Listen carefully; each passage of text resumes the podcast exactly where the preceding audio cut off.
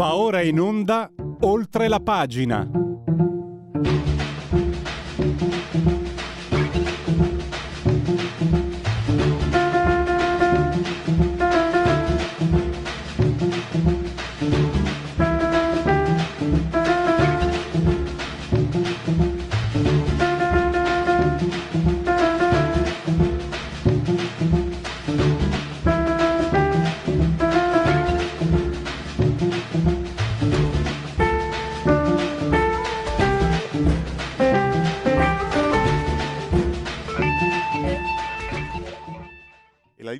Va subito a Pierluigi Pellegrin.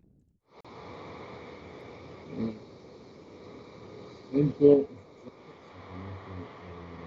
Come si sente? Eh, Pier, no- eh, ti sento male. Prima ti sentivo bene. Scusate c'è qualche tecnico. Proviamo a. Niente, ci sono ancora problemi audio. Scusami. Ecco, adesso... Perfetto, perfetto. Ah, perfetto, scusate. Eh, ci sono stati dei problemi tecnici in studio, per cui il collegamento odierno è anche per quanto riguarda il sottoscritto da remoto, non per colpa, non per colpa mia questa volta. Allora, parleremo tra poco del golpe più pazzo del mondo, lo faremo con uno studioso di geopolitica come il professor Silverio Allocca. Successivamente invece parleremo con un altro prof- professore, un altro docente universitario, Paolo Natale.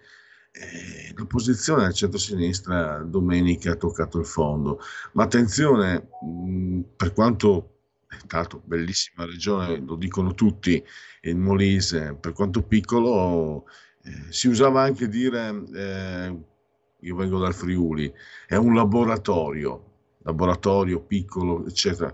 In realtà quello che abbiamo visto, eh, ma lo spiegherà il professor Paolo Natale, attraverso i numeri, anche le statistiche, lui è anche un eh, consulente Ipsos, eh, conferma quello che si è visto domenica e lunedì in Molise, la tendenza del, del centro-sinistra. Addirittura i numeri dicono che per elaborare una proposta politica eh, competitiva ci vorranno parecchi anni. Non, bast- non solo non basterà questa legislatura, non basterà nemmeno la pro- ci sarà necessaria anche la prossima. Quindi un grave ritardo eh, secondo, secondo un'analisi eh, dei numeri. Ma invece adesso andiamo a parlare di quello che sta succedendo in Russia e dintorni. Mi sono permesso di usare questa definizione che mi ha divertito, il golpe più pazzo del mondo. Forse non bisognerebbe scherzare su temi così seri e quindi eh, ne, ne parliamo con il professor eh, Silverio Allocca, ve l'ho detto, studioso di geopolitica, tanto di eh, articoli, sono usciti in questi giorni articoli molto interessanti che trovate su offcs.report diretto dall'amica ehm, Francesca Musacchio. Eh, Silverio, mi senti? Sei in linea? Sì. che Certo, buongiorno, buongiorno a te, buongiorno agli ascoltatori. Allora, partiamo da quello che tu, dalle tue considerazioni basate sui fatti, no? sull'osservazione dei fatti. Tu spieghi, ci sono diversi eh, segnali, diversi, diversi aspetti che indicherebbero che in realtà l'operazione eh, di Prigozhin eh, sia servita a sventare un golpe, quello sì, pericoloso per Putin. Ma ti do la parola per spiegare ai nostri ascoltatori ehm, la, la lettura che tu hai dato delle cose sempre attraverso i dati, sempre attraverso lo studio dei fatti, ovviamente, come fai, come, come fai sempre tu. Ok, allora, diciamo che eh, ha colto abbastanza di sorpresa un po' tutti questo, questo pronunciamento eh, militare di Prigozhin perché eh, diciamo nessuno si aspettava qualcosa del genere per il tipo di legame che ha eh, appunto il capo della capo fondatore della, della Wagner con Putin. E devo dire che eh, sul momento, quando appunto è giunta la notizia di questo movimento di, di, di, di truppe in direzione di Mosca, la cosa mi ha sorpreso, ma più che per il movimento di truppe in sé, per l'esiguità della numerica del, del gruppo e, eh, così eh, questa, questo modo abbastanza eh, estemporaneo per Prigozhin che fino, a, fino ad oggi ha appoggiato in tutti i modi, è stato il braccio armato di, di Putin, della Russia, un po' ovunque, dal Nord Africa al Centro Africa, sudafricane. E, diciamo ogni qualvolta è stato necessario impiegare truppe, eh, lui è stato, è stato pronto. No, innanzitutto la cosa che mi aveva colpito era il fatto che eh, si, si, fosse mosso eh, per arrivare a Mosca ufficialmente per almeno così è stata letta eh, la cosa dalla stampa occidentale, per addirittura eh, destituire di fatto eh, Putin. E poi ovviamente per la solita passionalità che molte volte eh, muove la penna dei, dei giornalisti, di un certo tipo di, di, di, giornalisti, alla fine credo che molti abbiano fatto uh, i, i, propri desideri e la motivazione all'azione. Perché sinceramente pensare che uh, 5.000 uomini che arrivano, perché sono partiti 25.000, ma poi piano piano, quando il, il gruppo finale, il gruppo ultimo di, di, di, di azione è arrivato a circa 200 km da chi dice 100, chi 200 da Mosca, si trattava di 5.000 uomini, che per amor di Dio sono particolarmente addestrati, particolarmente esperti, ma sinceramente non è che si tratta di fare un colpo di Stato a San Marino o nel Liechtenstein, si tratta di andare a minare quello che è il potere, uno dei poteri più grossi presenti sul pianeta. E eh, la cosa che ha stupito ancora di più è stato che nel giro sostanzialmente nel breve volgere di poche ore, alla fine interviene addirittura Lukashenko, il presidente della Bielorussia, e immediatamente fa da, da paciere. E la cosa sinceramente mi lasciava abbastanza perplesso. Perché? Perché diciamo che da diverso tempo Prigozhin aveva, si era espresso in modo piuttosto duro contro i, non il governo russo, ma una parte di questo.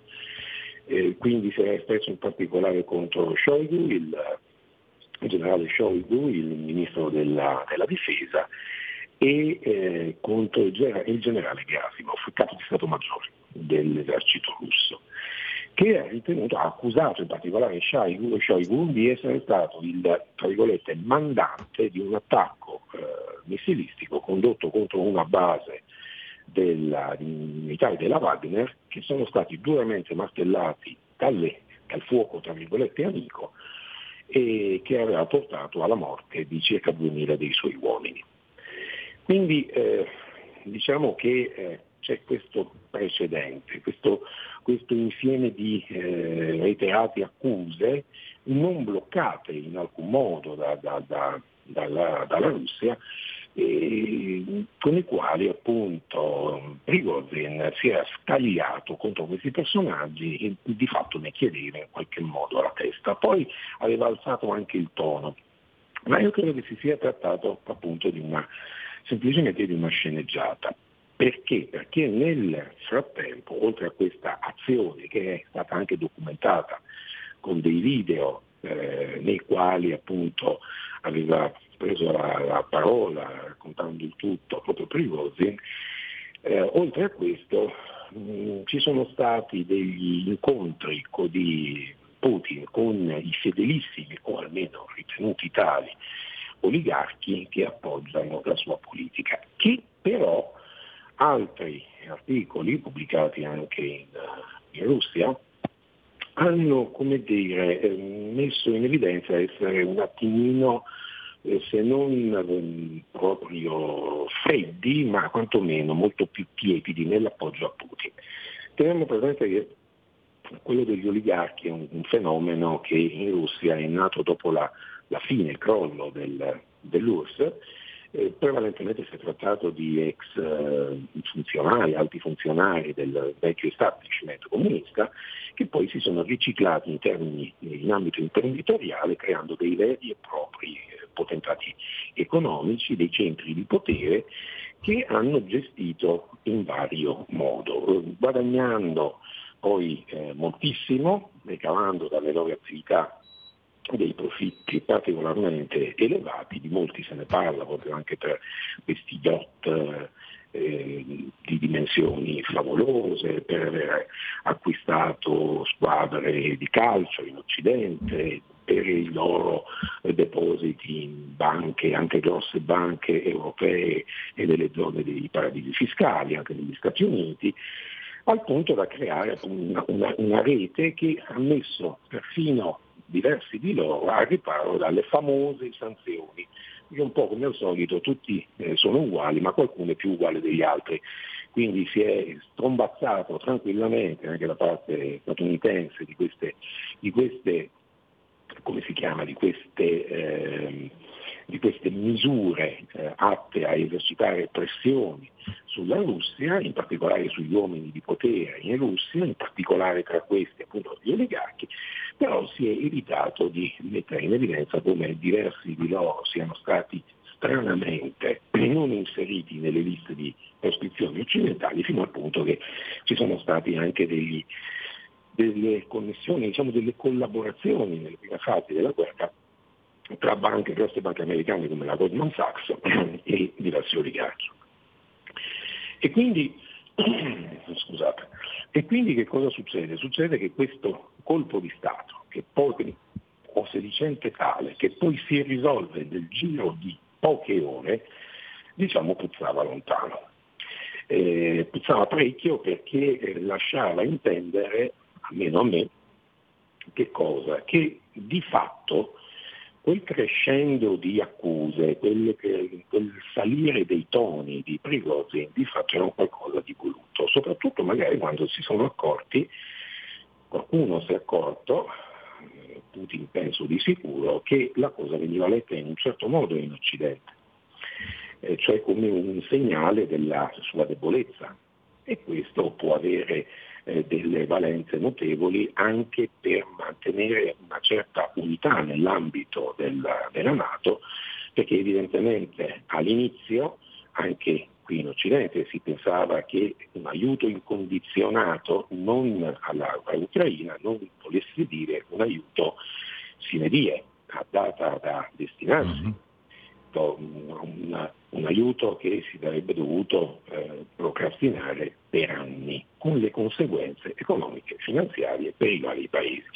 Quindi diciamo fare avere un qualcosa che possa alimentare anche la fiducia che tutto si possa risolvere, che la guerra in Ucraina si possa risolvere alla svelta a favore della, della, di, di, Kiev e della, della Nato, beh, diciamo, poteva essere inteso come un qualche cosa che dal punto di vista anche propagandistico, motivazionale, poteva avere una sua utilità.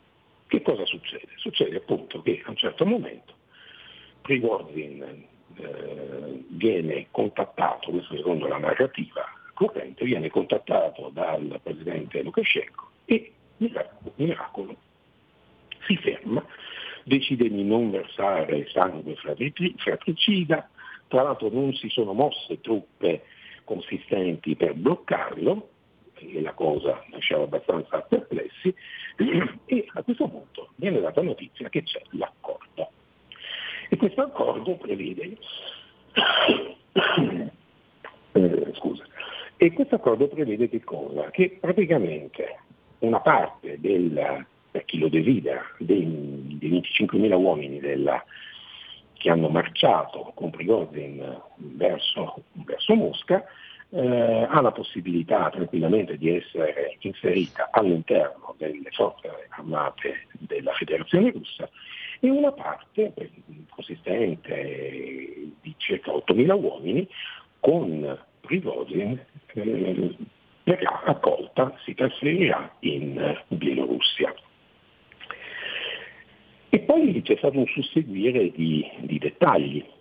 Eh, non ci sono state mai delle accuse dirette di Putin verso Prigozhin. Eh, non, c'è stato, non, c'è stata nessuna minaccia di ritorsione, anzi di lì a poco sono caduti tutti i capi d'accusa mm, mossi nei suoi confronti, quindi si è arrivati al punto che praticamente una cosa di questo genere finiva a tre luci e vino. Ora uno si domanda perché, anche tenendo conto che poi, come è emerso successivamente, da questo, da questi, da questo accordo, da queste, da queste concertazioni, eh, Prigozhin ha ricevuto un, un, vantaggio anche personale. Lui prima di eh, fondare la, la, la la, la, Wagner si è occupato e si occupa di catering. Ebbene, lui ha ottenuto alla fine bellissimo premio, un contratto per 800 milioni di eh, euro per forniture alimentari, pasti alle truppe russe. Ora, a conti fatti, a che cosa arriviamo?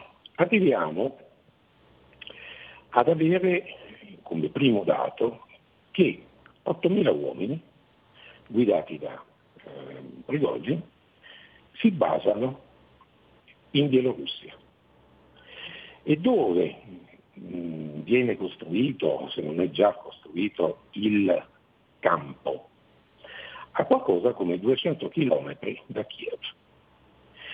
Ora, in precedenza, diversi servizi segreti, anche britannici, americani, avevano, e anche eh, certe dichiarazioni del governo ucraino avevano messo in evidenza il rischio di un coinvolgimento della Bielorussia nel, nel conflitto. E di fatto eh, noi abbiamo assistito a spostamenti di armi nucleari dalla federazione alla Bielorussia, ma non di un movimento, di uno spostamento di truppe russe, che di fatto è passato sotto silenzio, perché la presenza di questi uomini in Bielorussia a questo punto diventa che cosa? Ma semplicemente il, la conseguenza di un atto eh, generoso di accoglienza del presidente bielorusso nei confronti di eh, uomini caduti tra virgolette in disgrazia.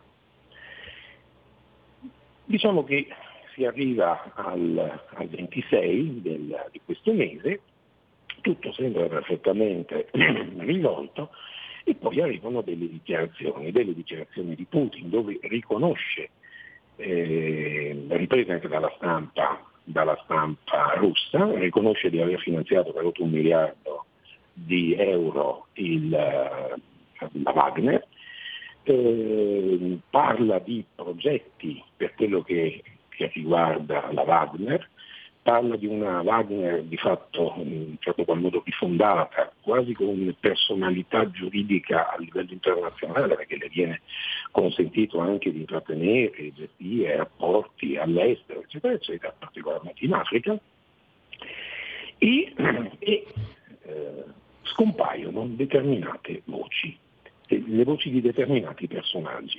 E la cosa che ha colpito in questo, in questo contesto più di altre è stata la notizia diffusa della visita il giorno 26 del, eh, del generale Shoigu eh, sul fronte ucraino.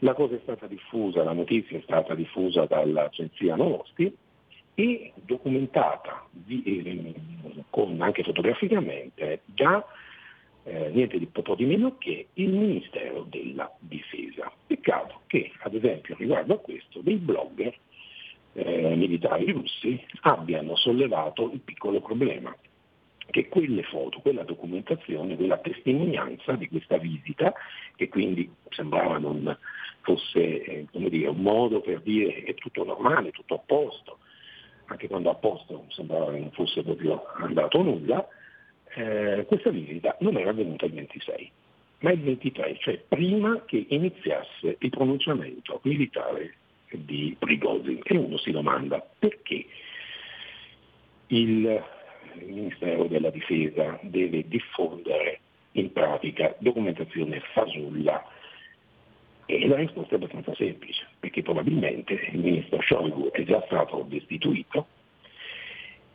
di Gerasimov non si, non si hanno dichiarazioni e questo rimpasto di governo, che evidentemente è stato motivato dal fatto che dietro le quinte si stava preparando effettivamente un golpe, magari appoggiato portato avanti, sostenuto da Gerasimov e da Shoigu e appoggiato evidentemente da una parte degli oligarchi, che nel momento in cui si, le, le, le, truppe della Wagner si avvicinavano a Mosca, sono fuggiti.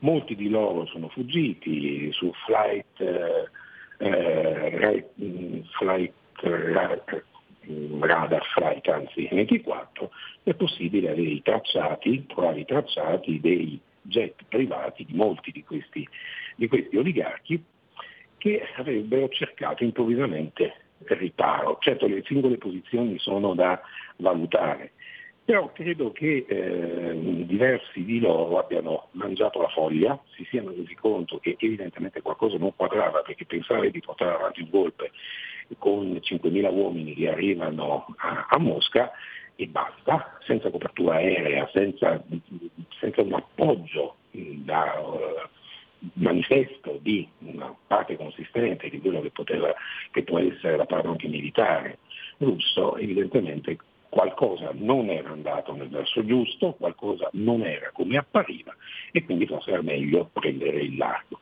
E tra le varie notizie cominciano ad arrivare quelle degli arresti di alcuni generali che hanno appoggiato in qualche modo eh, il Prigozhin.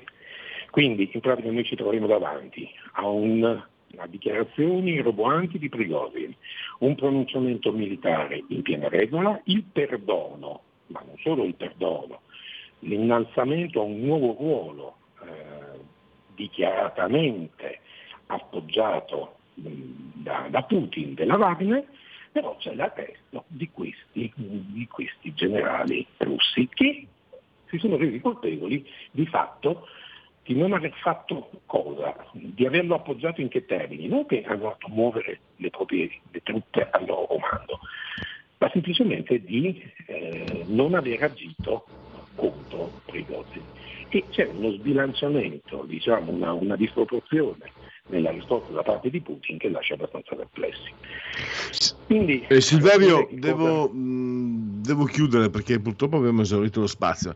Un 10 okay. secondi, adesso cosa... Eh, domanda delle, delle 100 pistole, eh, cosa può succedere? Cioè, è tutto ricomposto? Eh, ricominciamo da capo sia per quanto riguarda la guerra in Ucraina eccetera o, o cambiato, sono cambiati alcuni dati di base? Allora, io credo che quello che ci dobbiamo attendere è un po' un gioco delle parti ancora. Eh, Putin continua a mantenere determinati toni nelle sue dichiarazioni, ma evidentemente perché deve mostrare all'estero che non c'è una debolezza, anche perché essere arrivati a un accordo in termini così rapidi, qualcuno all'estero potrebbe leggerlo come un, uh, avere da lui accettato un protocollo tutta una serie di, di, di desiderata portati avanti dalla Wagner.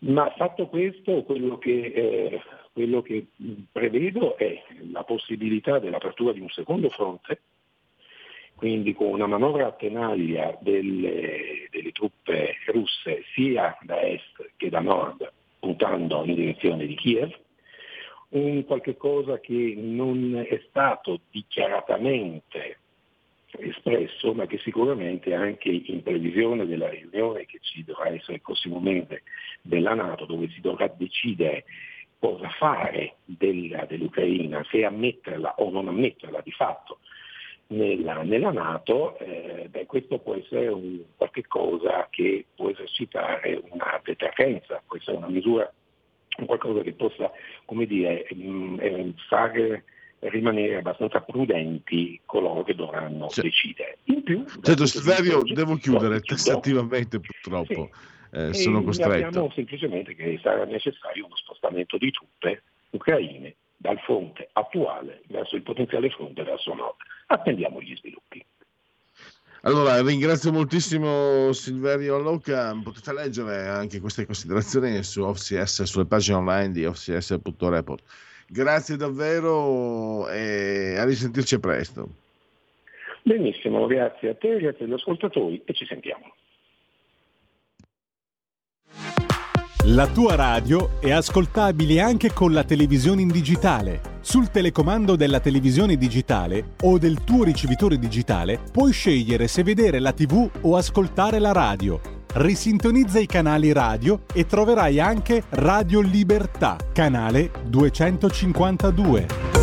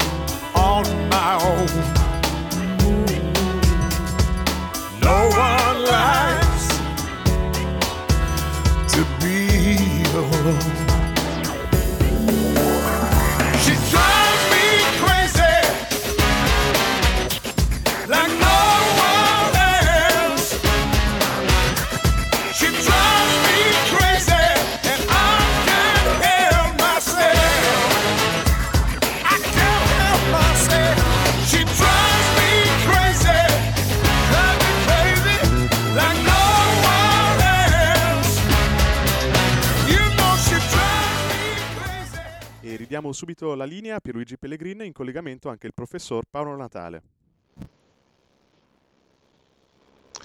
Benissimo, eh, spero, spero, mi sentiate. Ho avuto eh, qualche problemi tecnici, torniamo subito, un minuto ancora di pubblicità.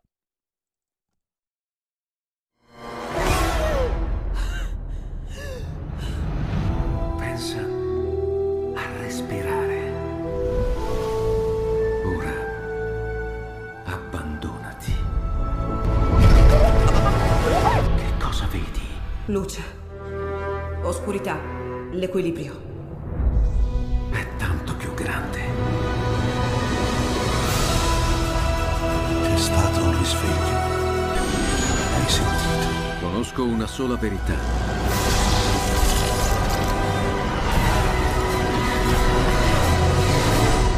Movie Time ti fa entrare nel vivo del cinema ti fa sentire come se fossi tu il protagonista del grande schermo.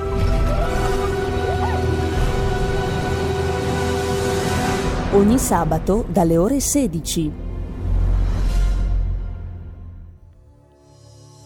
Leonardo Sciascia, La guerra, l'odio e la pietà, 1981.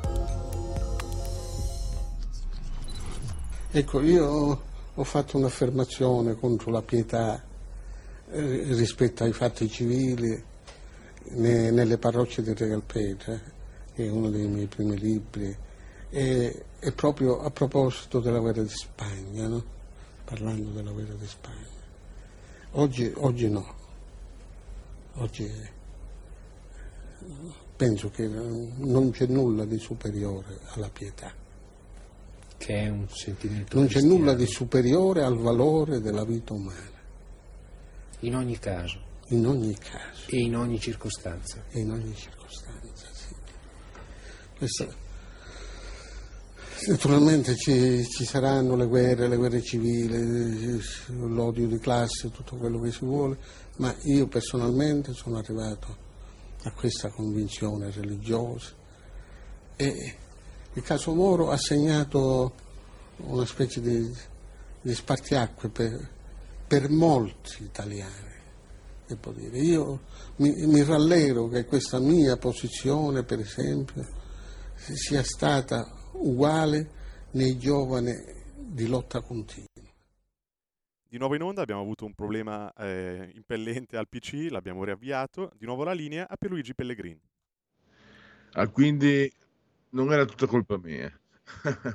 allora, non facciamo attendere oltre il nostro ospite, Paolo, il professor Paolo Natale, che ha dato una lettura tenendosi proprio le cifre del voto di domenica e lunedì.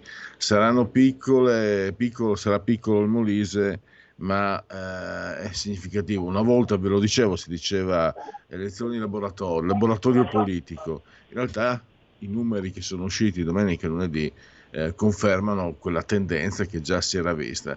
La prima è questa, che è, è anche negativa, se lo dico senza compiacimento, eh, per quanto riguarda il centro-sinistra.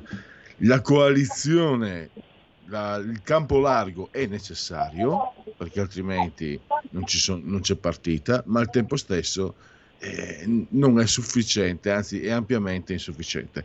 Allora, intanto eh, do il benvenuto e grazie al professor Paolo Natale. Benvenuto professore.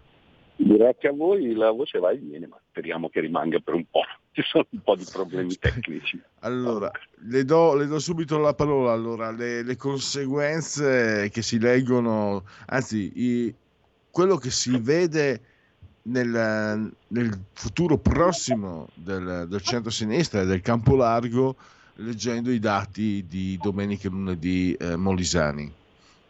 Bah, direi che mm, sono tutti elementi abbastanza negativi per il centro-sinistra o il, insomma, le, la coalizione di opposizione, insomma, chiamiamola come vogliamo perché non si sa ormai più come chiamarla. Comunque tutti gli elementi che sono emersi appunto in questo piccolo test che sappiamo che insomma, conta poco più di, anzi poco meno della città di Bologna, per cui non è che sia una popolazione enorme, però resta il fatto che ci sono alcuni elementi un po' che sono diventati, non dico storici, ma comunque di, di, di, cronaca recente che sono stati confermati. Prima di tutto il fatto che appunto l'alleanza tra, tra Partito Democratico e 5 Stelle non funziona per nulla cioè, anche nel Molise stesso quando alle scorse politiche i 5 Stelle hanno preso circa il 25%, il centro-sinistra intorno al 20%, per cui sommandoli avrebbero dovuto essere più o meno dello stesso livello del centrodestra, invece così non è stato, anzi hanno perso nettamente di 25-26 punti, quindi hanno scontato un'alleanza che non funziona e non ha funzionato come abbiamo visto in nessun'altra regione. L'altro, il secondo dato secondo me molto rilevante è il fatto che, come hanno detto forse ormai più volte, l'astensionismo da qualche anno a questa parte premia maggiormente il centrodestra che non il centrosinistra, cioè meno si va a votare, più forte sembra essere la coalizione attualmente di governo sia in Molise che in Italia. Questo è un altro dato abbastanza sorprendente e certamente non, non, molto, non dà grande felicità al, al centro-sinistra perché significa che comunque il suo elettorato, che una volta era quello che si diceva più istruito, quindi più interessato alla politica e quindi più propenso ad andare a votare, in realtà adesso è più propenso a astenersi, forse perché c'è una proposta politica che non è particolarmente digeribile e quindi di fatto si avvantaggia ancora di più il centrodestra anche rispetto alla, già al successo che ha avuto le ultime politiche, quindi un altro dato piuttosto negativo, come si direbbe per il centro-sinistra. Tanto, eh, professore, mi ricordo che questo fatto dell'astensionismo lei lo, lo ha anticipato anche negli articoli che scrive sugli statigenerali.com, anche qui con noi di Radio Libertà. Eh, se non ricordo male, quello che comporta l'astensionismo nel centro-sinistra è la sfiducia. Eh, credo che purtroppo adesso non si fa mai bella figura parlare male di qualcuno.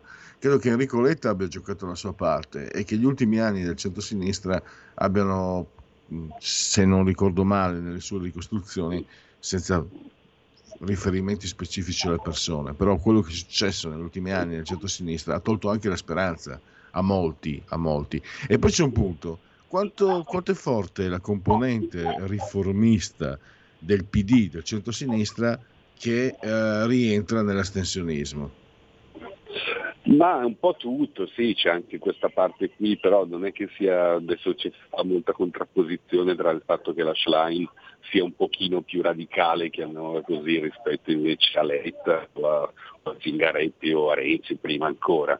In realtà il vero problema è che non c'è una linea politica, un messaggio che, possa, che riesca a far presa sull'elettorato di centrosinistra o chiamiamolo insomma di opposizione, non so, non so come definirlo come dicevo prima, perché comunque che sia un leader, che sia un altro, che di fatto le cose non è che siano cambiate molto, insomma da, da, da, da Renzi 2004 poi c'è stata comunque una decrescita costante e adesso il centro-sinistra, insomma anche insieme ai 5 Stelle, riescono neanche arrivare al 30% insieme, per cui vuol dire che, che, c'è una incapacità di cogliere le tendenze del Paese e di fare delle proposte che, che siano credibili. Anche perché poi tra l'altro insomma, di, di, di, problemi in Italia ce ne, sappiamo che ce ne sono tantissimi, quindi non è neanche così difficile riuscire a prendere due o tre tematiche magari che il centrodestra non è ancora riuscito a risolvere per, per evidenti motivi di tempo e invece farne un cavallo di battaglia. Penso per dire una cosa di cui abbiamo parlato spesso, la sanità pubblica, insomma, che, che durante il Covid si è visto che non funzionava quasi per niente e l'idea era quella appunto di, di fare un po' di, di, messaggio politico, proposte politiche che riguardassero quello, eppure nessuno lo fa. Quindi e quindi eh, professore, mi permette, di mi, per, mi permette di intervenire. Eh, visto che da questo punto di vista, eh, da, da, qui no, ho seguito, mi creda, nel centro-destra nel centro-sinistra eh, vogliono parlare troppo di sanità perché nessuno va mandato assolto, perché purtroppo anche per seguire determinati indirizzi eh, sovranazionali la spesa sanitaria in Italia viene tagliata da diversi anni, tant'è, lo denunciano presidenti di regione, sia quelli leghisti che quelli di sinistra, si, si va sempre di più verso la soglia data dall'OMS. No? Eh, sotto quella soglia, cioè di impiego del PIL in spesa sanitaria, calano le aspettative di vita. Sarà un caso, ma prima del Covid, per la prima volta da quando ci sono queste statistiche, in Italia è calata l'aspettativa di vita. Quindi, se devo così, credo che né la sinistra né la destra abbiano troppa voglia di parlare di sanità perché eh, dovrebbero fare degli autodafè molto pesanti. Eh sì, no, è vero, sì. Però appunto è un tema comunque che, che potrebbe essere preso come cavallo di certo, battaglia. Certo non dico oggi, ma insomma in vista di eventuali elezioni future che ormai sicuramente prima di 3 o 4 anni non arriveranno, quindi c'è molto tempo a disposizione, allora se uno vuole fare un'opposizione decente che si occupi di queste cose qui invece che occuparsi di cose importanti per carità dei diritti civili eccetera. Però insomma non è che riguardino poi la maggior parte della popolazione cose che invece con la sanità sono tutti coinvolti. Insomma o sei ricco o muori in sostanza. Cioè, io, andato, allora, io l'altro giorno devo fare, devo fare una lastra a un piede cos'è una caviglia e sono andato a chiedere quanto tempo ci avrebbero messo e ho detto ah se viene all'inizio di settembre c'è posto. E dico sì adesso c'è forse una caviglia mezza rotta adesso. Ah allora se paga con la smart con la tariffa smart può venire oggi pomeriggio. Cioè, è ovvio che se uno non ha 70 euro per, da utilizzare così eh, si, si, tiene il piede rotto fino, a, fino all'anno che viene. Insomma sono cose che, che ovviamente questa, io professore prima ci ha fatto un'osservazione tra virgolette cinica, è una cosa gravissima, è inaccettabile, eh, soprattutto poi ancora di più in Italia, dove la tradizione, insomma, i primi ospedali sono nati cos'era, al 200 in Umbria, la tradizione cattolica, eccetera, che in Italia si stia arrivando a questo e purtroppo al nord fun- c'è ancora, siamo salvati fun- dal fatto che funzioni, ma succede quello che dice lei, anche nella meravigliosa sanità lombarda. E ho notizie che in Veneto addirittura accade peggio. Al sud addirittura da anni purtroppo ci sono casi di no, casi, è diffusa l'inefficienza. No, è uno sfogo, professore, non c'entra con quello di cui stavamo parlando, però è inaccettabile. Ha ragione lei, ha ragione lei, bisognerebbe che i partiti eh, cominciassero a mettere in cima questo fatto qua, perché il, uh, il dato che veniamo curati sempre meno e queste cure siano destinate sempre di più a chi, a chi può permettersele è, è, indecente. Non è questo, insomma, no, non è il paese nel quale ero comunque. Cioè, se c'era una cosa decente, che, che, una delle pochissime che c'era in Italia, era la cura della persona in termini sanitari. Eh, credo che sarebbe un tema da mettere in cima a funzionato fino almeno agli anni 80-90, dopo si è iniziato a sfacciare. Quindi... Vabbè, Professore, un altro punto che viene dalla, torniamo, mi perdoni, ho divagato, ma il tema della sanità mi sta a cuore come a tutti, anche perché stiamo diventando tutti anziani, abbiamo bisogno, eh, dopo i 62 anni cominciano diciamo, le, le, le, mh, i malani eh, cronici, abbiamo sempre più bisogno di cure e vedere quello che sta succedendo. E invece torniamo eh, al, ai dati eh, del Molise. C'è un altro punto che mi ha incuriosito. Si dice noi qui da, dalla nostra parte, la sinistra ZTL, però a Isernia addirittura il centro-destra ha un vantaggio, ha avuto un vantaggio di 35 punti rispetto alla media regionale di 26, che è già, già di sé, no? lei lo spiega benissimo nell'intervista che ha dato a Italia Oggi ieri, già 26 punti sono una cifra pazzesca. A Isernia, cioè realtà cittadina, eh, 35 e a Campobasso dove il candidato grillino aveva preso il 70% 44 anni fa candidandosi come sindaco hanno, hanno pareggiato e quindi anche la, cioè, a questo punto viene da chiedersi se non funziona più neanche nel, nei centri cittadini, nel, nelle città, eh, è un problema grosso per il centro-sinistra. E come mai questo sta succedendo anche nei centri cittadini? Sì, questo è un altro dato che, che, segna appunto il punto zero diciamo così, delle forze di opposizione, perché oltre alle due cose che dicevamo prima c'è anche l'idea che nemmeno, appunto, come diceva giustamente lei prima, nei centri, nei grandi centri funziona più una, così, una, una appeal da, da parte delle, delle, forze progressiste, insomma di centro-sinistra. E come mai? Probabilmente un po' per i motivi che dicevamo prima, cioè le proposte politiche anche all'interno delle grandi città latitano e la gente è sempre più sfiduciata e non capisce nemmeno bene il motivo per cui andare a votare. Oltretutto c'è il quarto motivo importante è comunque la luna di miele col centrodestra che sappiamo che, che molto, anche dopo sei mesi, dopo le elezioni, resta molto importante e quindi c'è una sfiducia intanto nella incapacità di, di vittoria quasi certa e essendoci anche questa impossibilità di vittoria la gente è sempre più delusa e lascia perdere, non va nemmeno.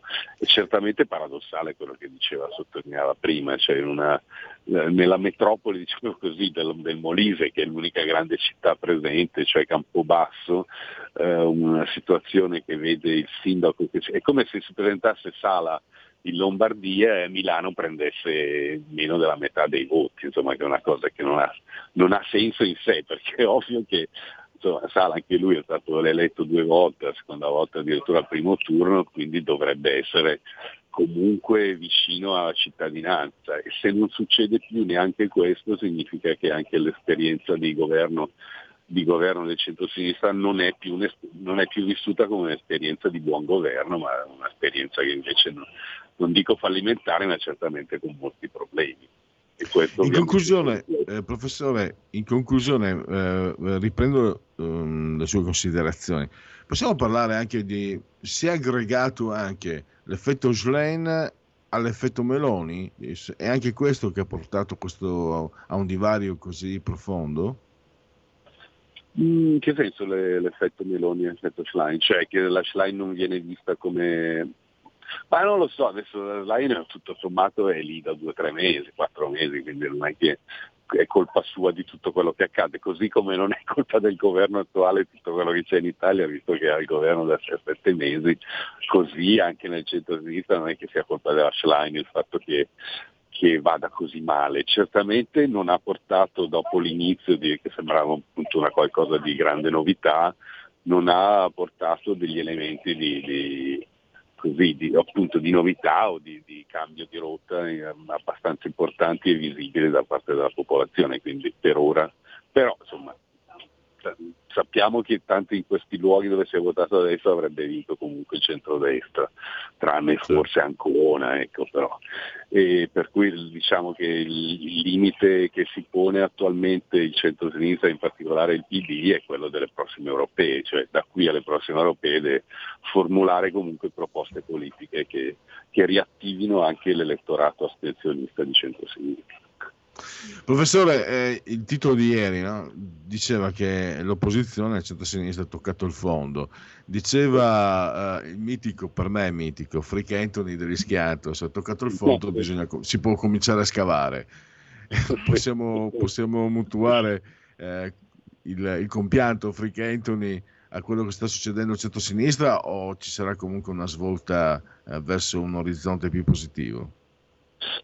Non lo so, adesso non, non faccio il tifoso qui, cioè, descrivo più o meno la situazione così com'è, dopodiché... No, no, riescono... Eh, mi spiego, professore, i numeri, i numeri portano a, se si possono leggere, no, eh, questo non è il mio campo, i numeri ci dicono che peggio di così comunque non si potrà fare perché c'è comunque una risposta da parte del, dei cittadini di sinistra, sempre e comunque. C'è, c'è una, una, piattaforma, come noi della Lega abbiamo la piattaforma storica del 4%, la sinistra può avere una sua, una sua piattaforma. Quindi mi domando se la sinistra ha toccato appunto il fondo in termini numerici, se si può leggere, se si può dire questo o addirittura potrebbe esserci un ulteriore abbassamento? No, secondo me diciamo che la, il plafond di, di, di, sopravvivenza è quello e non rischia secondo me di diventare come, come in Francia dove appunto il centro-sinistra, il Partito Socialista è praticamente scomparso, perché comunque c'è una base di riferimento abbastanza solida,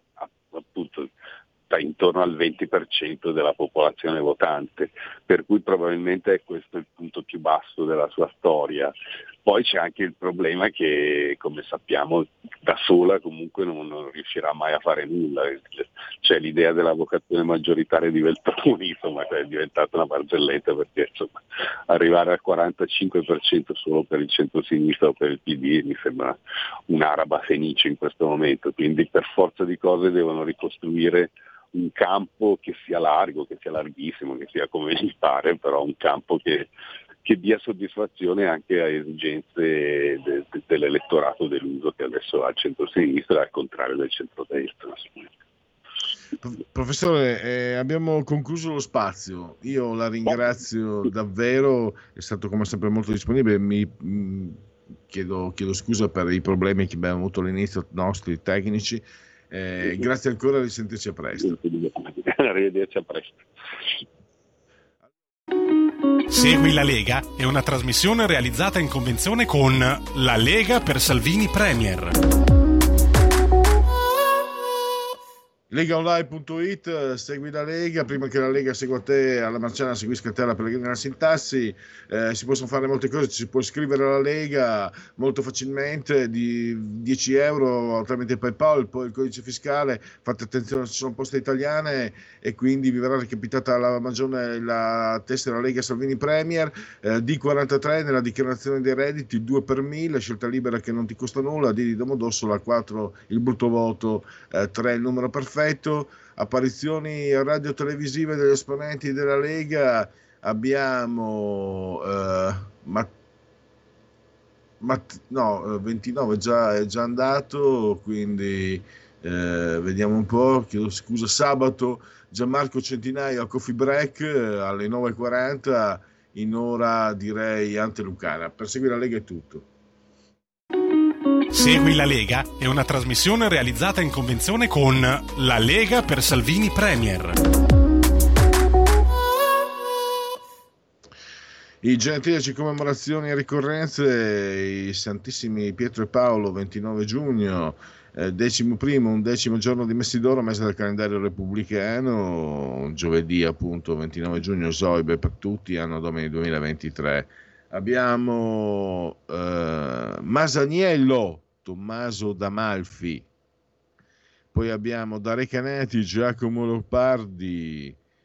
La felicità consiste nell'ignoranza del vero. Gli scapigliati, Gino Ugo Tarchetti. Ugo e Gino Tarchetti, ho abituato a leggerlo. Gli uomini hanno una maschera, le donne due. E Biagio Marin, che fu candidato anche al Nobel, eh, poeta di Gradese, Grado, uno dei posti più belli del mondo, penso di poter dire, anche se non ho visto tutto il mondo. Antoine de Saint-Exupéry. Dopo aver letto Il piccolo principe, ho detto: bah, basta leggere il, piccolo, il, piccio, il piccio, basta, una volta che hai letto Il piccolo principe, non serve leggere il resto. E ho scoperto che sono altri che hanno pensato, hanno avuto la stessa sensazione. No, va, va letto anche il resto, però Il piccolo principe poi abbiamo Giorgio Napolitano che ricordiamolo quando era eh, europarlamentare fu pizzicato da una tv eh, tedesca a ottenere rimborsi per 800 euro come se lui usasse la, la linea italiana, non mi ricordo neanche più all'Italia, invece usava le linee economiche spendendo 70 euro, c'erano anche i filmati con il tedesco, con in lingua tedesca. In Italia proprio non si trovano neanche, non si trovano più neanche quelli, perché eh, sapete, quando entri nel Quirinale con la targa del PD diventi santissimo. Alfredo Biondi, mitico guardasigilli degli anni 90, studia, altrimenti farai il procuratore. Oriana Fallaci, ogni cosa è fatta da tre punti di vista, il mio, il suo, la verità, la figlia d'arte, non il cognome del padre, la grande Paola Gasman, figlia di, di, di Vittorio e di Nora Ricci. E infine Lioviglio da Gama Junior, pensate che il calcio italiano era così straordinario, un, il campionato, non il calcio, il campionato, la Serie A era così straordinaria, che un giocatore formidabile come Junior giocò addirittura nel Pescara, con tutto rispetto, giocò nel Pescara che lottava per salvarsi, prima ancora nel, giocava nel Torino. Oggi uno come Junior ci sarebbe la fila tra Real Madrid, Manchester City, Paris Saint Germain. Basta, stop. Grazie al formidabile Federico Dottor Borsari, saldamente sotto di comando di regia tecnica. Un saluto, un abbraccio forte forte al signore Clotilde Angela Carmela. Subito la parola a Lega Liguria. Miau. Stai ascoltando Radio Libertà. La tua voce libera, senza filtri né censura. La tua radio.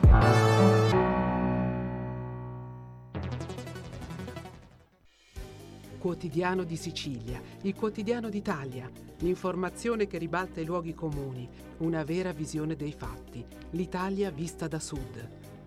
Ogni siciliano che vive in Italia e nel mondo è una risorsa, è protagonista della crescita della nostra nazione. Dai forza alla crescita della nostra isola, abbonandoti al QDS digitale più archivio a soli 99 euro annui. Quotidiano di Sicilia, il quotidiano d'Italia, una scelta di valore.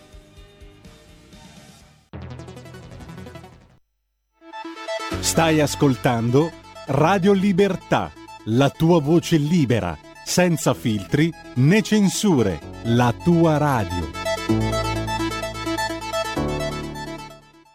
Per Lega Liguria diamo subito la linea a Fabrizio Graffione.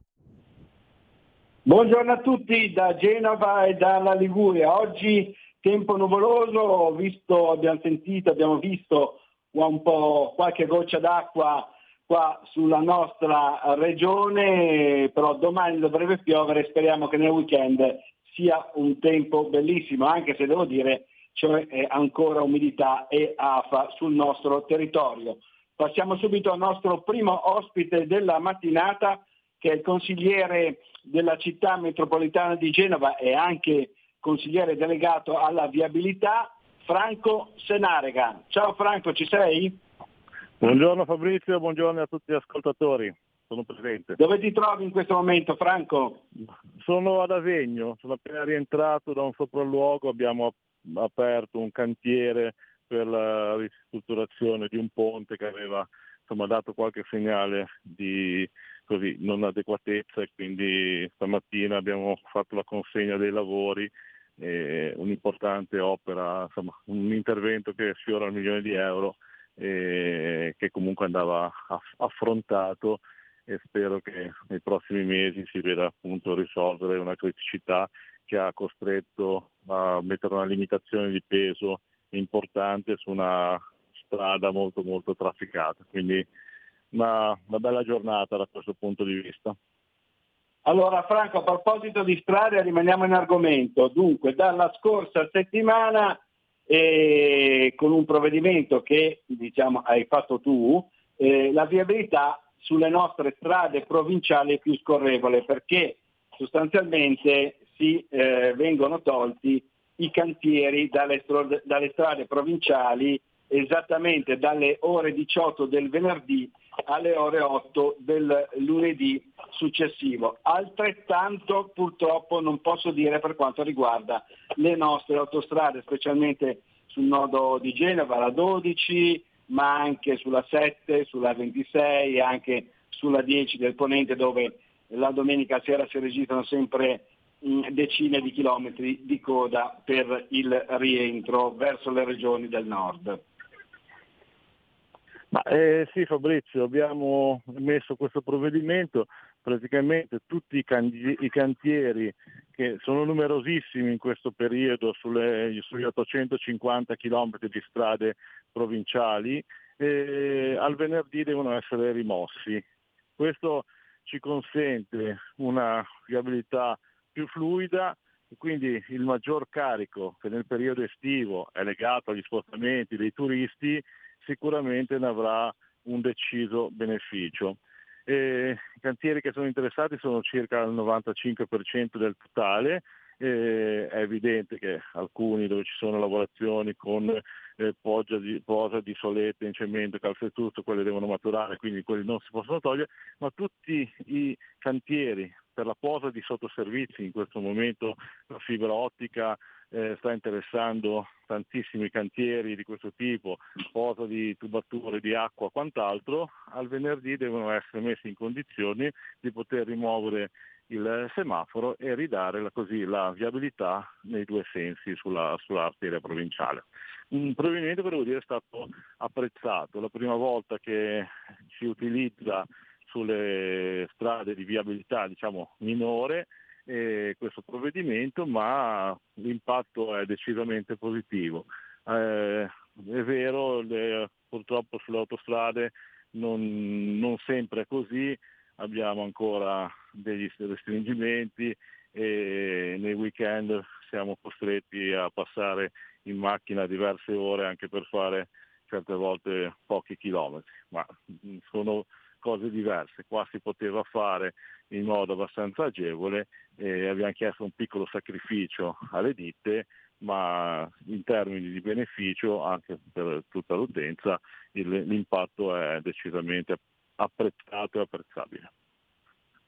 Ecco, questi disagi chiaramente c'erano eh, diciamo, sia sull'entroterra sia sulle strade della costa, perché poi alla fine uno, eh, un turista, ma anche un residente di Genova, eh, che vuole andare un attimino a riposare eh, al mare, ma anche nel nostro meraviglioso entroterra, potrà farlo senza diciamo, eh, soffrire questi disagi che c'erano per i cantieri. Sì, sì, eh, lo spirito è questo e l'obiettivo, devo dire, è stato raggiunto. Eh, come dicevo poc'anzi, sulle strade provinciali dal venerdì al lunedì devono essere interrotti i restringimenti e i sensi unici alterati regolati da semaforo. Eh, non incide anche negativamente sulla durata dei lavori in quanto i cantieri il sabato e la domenica comunque rimanevano fermi se, se, ci fosse stato un approccio diverso, una lavorazione continuativa che magari tra, permetteva di traguardare un fine lavori anticipato, si poteva ragionarne, ma per vedere delle aree non occupate da, da, da, da intervento e, e, un disagio, ripeto, mantenuto nel weekend, che è proprio il momento di maggior spostamento, eh, l'intervento è stato quello di, eh, con ordinanza, eh, di disporre la sospensione del, dei restringimenti e quindi evitare quel tappo che purtroppo spesso si, si verifica e penso che noi tutti utenti della strada abbiamo sperimentato più volte. Ecco, Franco, eh, questa ordinanza ha valore temporaneo. Mi sembra che il provvedimento rimarrà attivo fino al 30 settembre, fino al 30 settembre. corretto? Esattamente, fino al 30 settembre, però vediamo, non, eh, su alcune strade, magari particolarmente trafficate anche nei weekend eh, autunnali, eh, diciamo anche nell'inverno, non, non escludo di poter valutare una proroga. Comunque vediamo, l'importante è che sia un, un provvedimento che sia utile, non deve essere, ripeto, eh, vessatorio per chi deve lavorare, però laddove ci sono le condizioni e, e si può fare con, agevolmente su strade, come dicevo, che anche magari nel periodo invernale hanno un certo carico, non, non è detto che, che, si possa prorogare. Ecco. Lo valuteremo e lo sperimenteremo sul campo. Diciamo. Vabbè. Comunque in ogni caso per i prossimi weekend fino a fine settembre strade libere eh, nella provincia di Genova grazie al nostro eh, provvedimento fatto dal consigliere e il consigliere delegato alla viabilità Franco Senarega che ringraziamo, un po' di respiro per noi genovesi ma anche per i turisti. Cambiamo pagina e argomento e la scorsa settimana a Rapallo c'è stato il 52esimo convegno dei giovani di Confindustria. Ha partecipato anche il vice premier e ministro del MIT Matteo Salvini che è stato molto apprezzato, molto applaudito, ma con Franco Senarega, sono uscito tutti i giornali le sue dichiarazioni, con Franco Senarega volevo un po' eh, parlare di una nota di colore perché eh, Salvini che come sapete ha eh, il suo buon ritiro a Molinetti eh, proprio vicinissimo a un paio di chilometri da Recco dove abita Franco e, e non ha rinunciato a farsi diciamo, una domenica in, in, famiglia con il suo figlio Federico, è andato a Portofino, poi ha fatto la cena da Vittorio e da Vittorio, famoso ristorante di Recco, ha eh, gustato il brodetto di pesce che noi chiamiamo ciupin in, eh, in genovese, fatto dal suo amico chef Giuseppe Vizioli. Allora Franco, eh, raccontaci un po' qualche retroscena di colore di questa domenica di Matteo Salvini nel, eh, nel Golfo del Tiguglio e nel Golfo Paradiso. Ma, eh, hai anticipato già tanto te. Mm, comunque sì, dopo l'evento dei giovani industriali che si è svolto a Rapallo, eh, il vice premier ha raggiunto Recco con, col figlio Federico appunto e ci siamo, abbiamo gustato insieme ad altri amici questo Ciuppin. Ciuppin che ha vinto recentemente il premio eh, per il miglior brodetto di pesce d'Italia. Il, eh, concorso si è svolto a Fano, eh, ha visto protagonisti tanti chef e tanti brodetti d'Italia. La finale è stata fatta col, col famoso eh, caciucco toscano, quindi si è battuto con quello che è un po' riconosciuto come il miglior brodetto d'Italia, invece ha prevalso il Ciuppin Ligure. E in questa vittoria del Ciuppin Ligure, dello chef Bigioli, che appunto eh, lavora presso il ristorante da Vittorio di Recco, c'è anche un po' di Lombardia, diciamo, perché eh, Bigioli è eh, originario di Bergamo, quindi diciamo che eh, è curioso che un cuoco lombardo eh, porti agli altari, agli onori il Ciuppin Ligure vincendo appunto questo prestigioso premio. Ma ne siamo felici in primis perché il ristorante di, di Recco e soprattutto devo dire perché Giuseppe è un amico di lunga data sia mio che di, del, di Matteo Salvini, quindi questo ci, ci ha reso felici. E devo dire che poi la serata si è conclusa assaggiando questo ciuppin e devo dire che è veramente ottimo, insomma non ho, nessuno ha avuto difficoltà a capire perché ha prevalso sugli altri, devo dire che è stato un, è fatto in modo magistrale, soprattutto è fatto con pesci locali, pesci locali e pesci di stagione. Si, si, si, si può, questo ciuppin appunto eh, ha il vantaggio diciamo, del chilometro zero. Eh, quel che viene pescato, il, la, la maestria di chi lo realizza è appunto di utilizzare il pesce che ha a disposizione in quel momento. Quindi ha una valenza anche diciamo, dal punto di vista ambientale importante. Insomma, quei, quei, quei piatti a chilometro zero che aiutano l'economia locale certamente e, e danno anche appunto una mano a quello che è l'ambiente perché non sono eh, pesci che devono viaggiare magari per migliaia, migliaia e migliaia di chilometri. Ecco. Allora, tra poco andremo a mangiare non solo troffie col pesto alla genovese, non solo panzotti con la salsa di noce, col formaggio perché Greco è patria pesci. della focaccia col formaggio, non dimentichiamolo, ma stavolta il ciuppin ha prevalso. Focaccia col formaggio, i nostri pesci, le nostre uh, ottime acciughe, ma io prima di proprio concludo 10 secondi, sporo un attimino con te perché volevo dare la ricetta del ciupin che poi se qualche nostro ascoltatore o ascoltatrice vorrà gliela forniremo. C'è un fondo di sedano, carote, cipolle, maggiorana, timo, aglio e acciuga salata cui aggiungere pesci di scoglio, quelli di stagione freschissimi del Mar Ligure, come dicevi tu, da sfumare con vino bianco, ovviamente ligure, per aggiungere concentrato di pomodoro, concentrato, pomodoro fresco e acqua, sobbollire per circa tre ore, a parte uno spicco d'aglio cone- coniglio evo, calamaro, cozze, vongole, ombrina o branzino e pomodorini freschi. Insomma, a questo va aggiunto il ciupin precedentemente, precedentemente passato con il pasta verdure scampi e gamberi per cuocere il tutto ancora 5 minuti e poi finire con prezzemolo e olio extravergine di oliva della nostra meravigliosa Liguria. Beh, con, eh, eh, si, avvicina al mezzogiorno, Fabrizio, adesso hai fatto venire fame a tutti. Va bene, ti ringraziamo, ti auguriamo buona giornata e buon lavoro. Ciao Franco. Grazie Fabrizio, grazie a tutti, grazie agli ascoltatori, buona giornata. Grazie ancora al nostro consigliere delegato alla viabilità della città metropolitana di Genova, Franco Senarega, e passiamo subito al nostro secondo ospite della mattinata, che è il consigliere regionale e presidente della terza commissione attività produttive, Alessio Piana. Ciao Alessio, ci sei?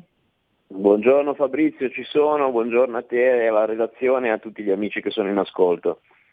Buongiorno a te. Allora, con Alessio volevo un po' parlare di quello che è successo ehm, l'altra sera, martedì scorso, in Consiglio regionale, che pensate è durato fino alle tre di notte. C'è stato un ostruzionismo da parte della minoranza, ma poi un ostruzionismo inutile perché sono passati un po' tutti i provvedimenti eh, all'ordine del giorno portati dalla maggioranza. In particolare, tra l'altro, è nata anche l'Agenzia regional- regionale Ligure per i rifiuti. Ci racconti un po' cosa è successo, Ale? Ma sì, è successa una cosa singolare, nel senso che eh, il filibustering portato avanti, come raccontavi tu, dalle 10 del mattino alle 3 del mattino successivo eh, si è incentrato principalmente su una proposta di legge eh, dell'opposizione, quindi hanno utilizzato diciamo, una, una loro norma per eh, tentare di paralizzare i lavori del Consiglio regionale e di non farci traguardare eh, gli obiettivi che dovevamo raggiungere eh, entro il 30 giugno e che quindi erano calendarizzati per il Consiglio votante di martedì. Eh, un tentativo che non è riuscito, eh, così come non è riuscito neanche dire, l'intento di ricompattare l'opposizione che è sempre più sfilacciata, sempre più eh, divisa eh, in varie anime, in vari rivoli, perché eh, anche il candidato presidente loro, eh, Sansa, eh, che eh, in occasione di quella seduta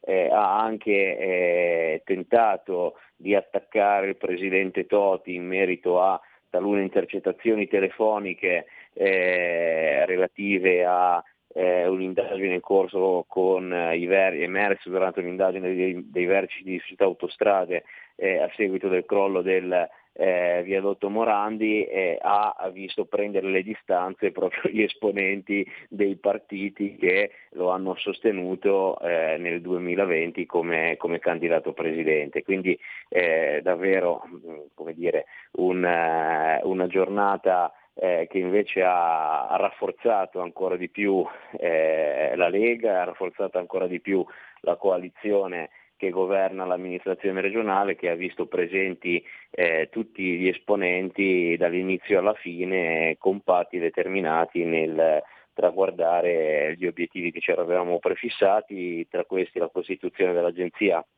sui rifiuti, ma anche diciamo, le eh, pratiche relative all'approvazione dei bilanci del Consiglio regionale e eh, talune norme di adeguamento che eh, erano attese da tempo, che rispondevano anche ad impegni assunti eh, nei confronti del, del, nuovo governo.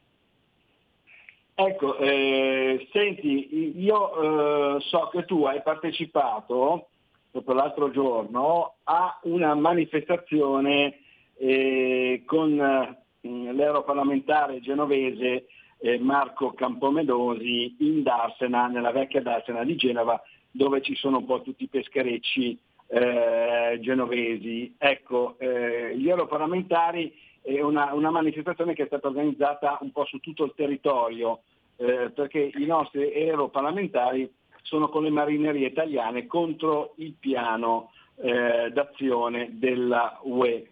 Eh, ecco, ci spieghi sì. un po' la giornata, un po' eh, tu che Molto... sei andato a parlare con i nostri pescatori, un po' il polso della situazione com'è? Molto volentieri, molto volentieri, sì, l'iniziativa era nazionale e appunto si è svolta in Liguria, eh, qui a Genova nell'ambito del, della Darsena dei pescatori che è adiacente al nostro porto antico, a, a, al centro eh, al cuore pulsante diciamo, della, della, città dove attraccano i pescherecci ed era una mobilitazione eh, che appunto andava e, e, e va nel, eh, nelle, nell'ambito delle azioni di contrasto a questo eh, piano eh, comunitario che eh, vede e vorrebbe traguardare, speriamo di riuscire a giurarlo, il divieto di talune tecniche di pesca che riguardano circa il 20% delle marinerie italiane che non sono eh, praticate magari in altri contesti europei proprio per le caratteristiche dei mari e, e, e della storia diciamo, della tipologia di pesca di quegli, di quegli ambienti ma che per noi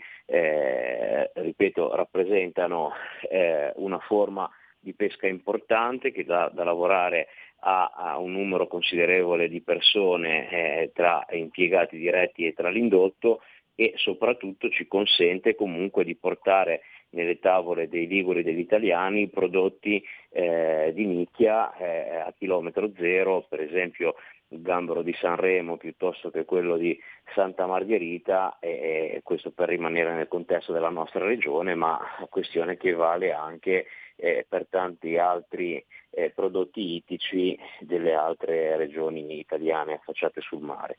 Quindi eh, era doveroso ed importante anche eh, partecipare fisicamente a questo, a questo, momento e soprattutto sarà importante continuare il grande lavoro che eh, sta portando avanti Marco Campomenosi eh, a livello comunitario, anche un po' come capofila non soltanto dei nostri europarlamentari ma anche eh, degli altri parlamentari italiani che pur facendo parte di altri gruppi su questa partita speriamo eh, diano adesione alle iniziative della Lega eh, proprio a tutela e salvaguardia di un comparto come quello della pesca che eh, più di altri purtroppo continua ad essere minacciato dalle incursioni, dai tentativi di imposizioni normative da parte della Commissione. Ecco, senti Alessio, eh, giusto salvaguardare e tutelare le nostre imprese, i nostri lavoratori e le famiglie mh, mm, che eh, vivono di pesca e quindi Bruxelles eh, auspichiamo che faccia un passo indietro, ovviamente. Però io mi chiedevo, questi provvedimenti che vengono definiti adesso green, no? proprio dal punto di vista ambientale, non sono un po' green soltanto a parole, perché non si capisce mica bene eh, poi alla fine la sostanza della cosa. Sì, sono green eh, a senso unico e soprattutto molto spesso come dire, rispondono invece a delle logiche, delle dinamiche che poco hanno a che vedere con la tutela dell'ambiente e della biodiversità. Eh, con il pretesto di perseguire delle pratiche di pesca meno impattanti si eh, cancellano tradizioni centenarie eh, e possibilità di lavoro per marinerie eh, in taluni paesi e eh, invece si vanno magari a, a tutelare eh, indirettamente forme di pesca intensiva eh, attuati i, magari nei mari del nord eh, e, che poi eh, hanno eh, e acquisiscono monopoli di mercato e di canali di distribuzione. Quindi bisogna sempre stare molto attenti a quello che ci viene rappresentato, a quello che viene definito politicamente corretto, perché molto spesso eh, a monte di questi tipi di iniziative eh, ci sono invece finalità che taluni cercano di perseguire che hanno veramente ben poco di nobile. Allora Alessio, tu sei, adesso sei in commissione regionale, mi risulta, corretto? Esatto, sì, mi sono Cosa state discutendo? per potervi salutare.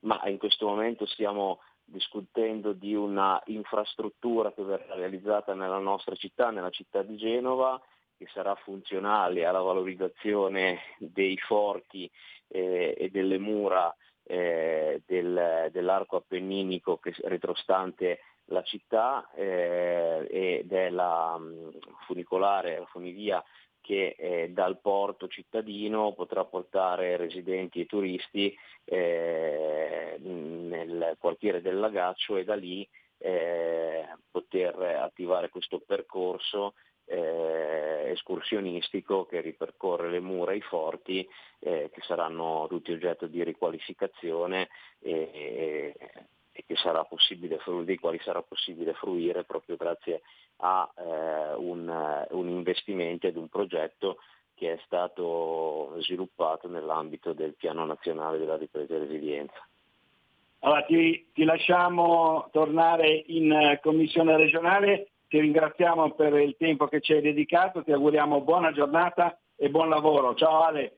Grazie a voi, buona giornata a tutti. Ciao, ciao, ciao, ciao. Grazie ancora al nostro consigliere regionale e presidente della terza commissione attività produttive Alessio Piana. Per il momento da Genova e dalla Liguria è tutto. Linea a Milano da Fabrizio Graffione.